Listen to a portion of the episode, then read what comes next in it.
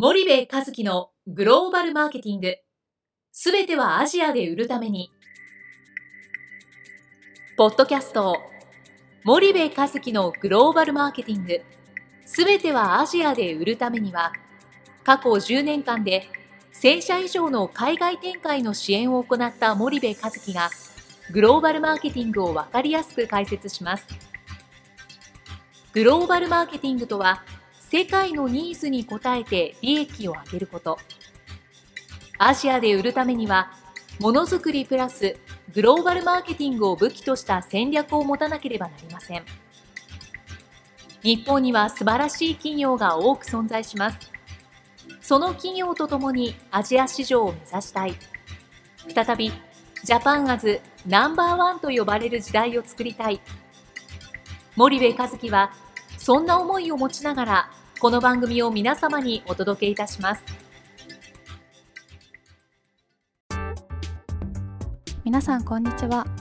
弊社より配信中の動画番組のご案内です。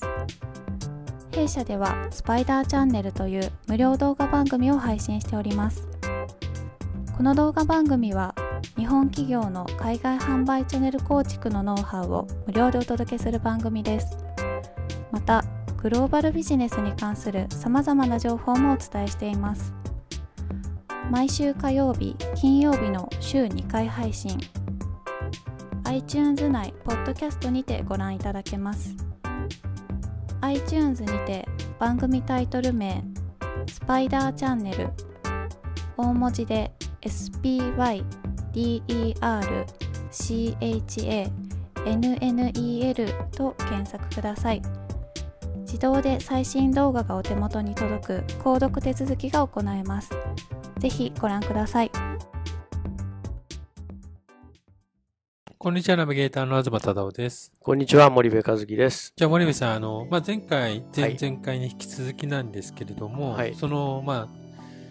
参入戦略とかうまくいってるところとそうでないところの差ということでいろいろお話しいただいたんですけれども、はい、ちょっとまとめていただくと、はい、まあ、どういう情報、まあ、事前準備をして、うん、そこからどうやって、うん、あの実行に移って、それを微調整していけばいいのか、っていうところをちょっと森部さんなりもう一度レビューいただければいいと思うんですが、はい、まあ、情報に関しては、はい、そのマクロ環境分析的なことは比較的日本企業できてるかなと、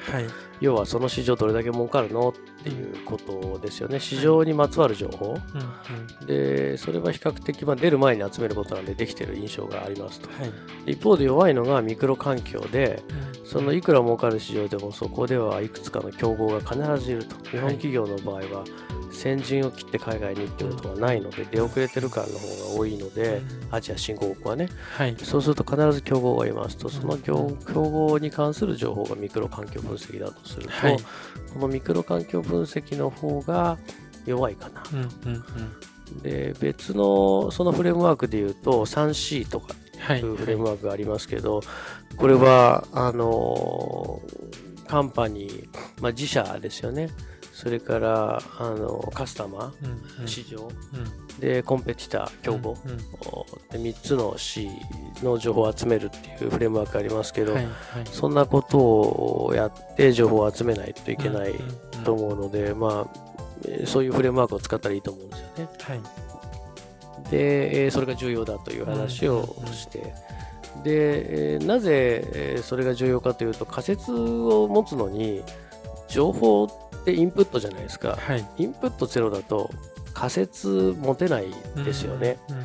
ん、で仮説なんで間違っててもいいんですよ。ただ大きく方向が間違ってたら困るので、うん、大体の方向を定めるための仮説を持つために情報が必要だと、はいはい、でその仮説が持てたら、えー、もう右上だと、うん、これが左上だったら困りますよ、うん、けど右上の45度が50度でも55度でも別にそんな細かいのは後で微調整したらいいので、はいはい、とにかく右腕で右上だということがすごく重要でね、うんうん、でそのために情報収集して、はい、で右上っていう仮説を立てたら、あとはもう進んでいくしか、その厳密な角度がね何度がいいのか、勝てる角度なのかっていうのはわからないわけなんで、はい、ひたすら進みながら微調整と、ま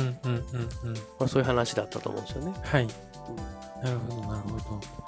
そこでやっぱり重要になってくるっていうのはポイントポイントでいうとどうどんな感じなんです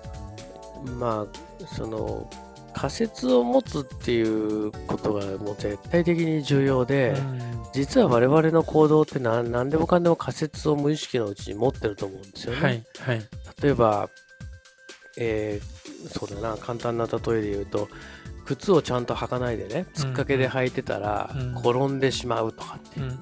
でそれって小さい時の経験が転んでしまうっていう仮説を持ってるから、靴ちゃんと履いたりするとか、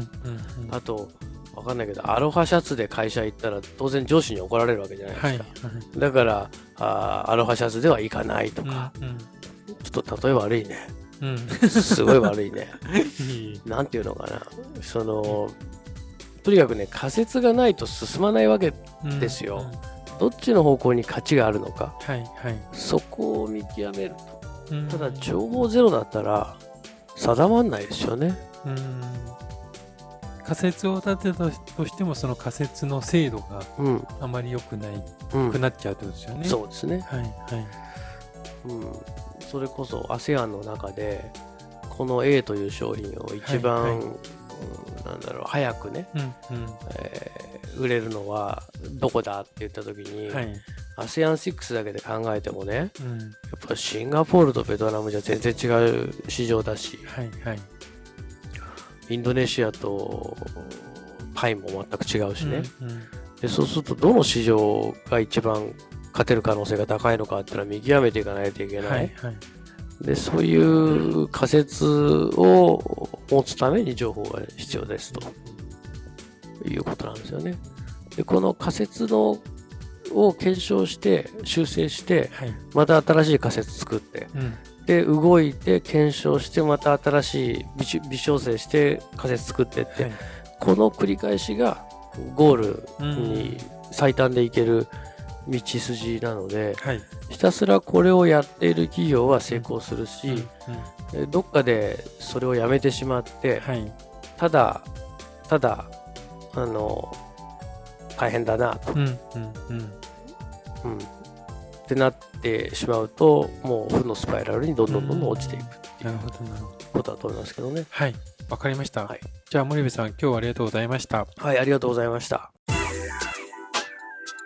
本日のポッドキャストはいかがでしたか？番組では森部一樹への質問をお待ちしております。ご質問は podcast アットマーク spydergrp.com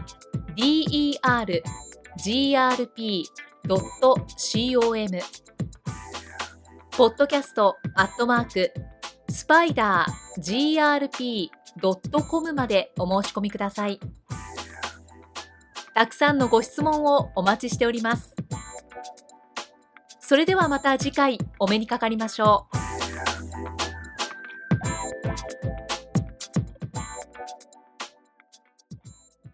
森部和樹のグローバルマーケティング。この番組はスパイダーグループの提供によりお送りしました。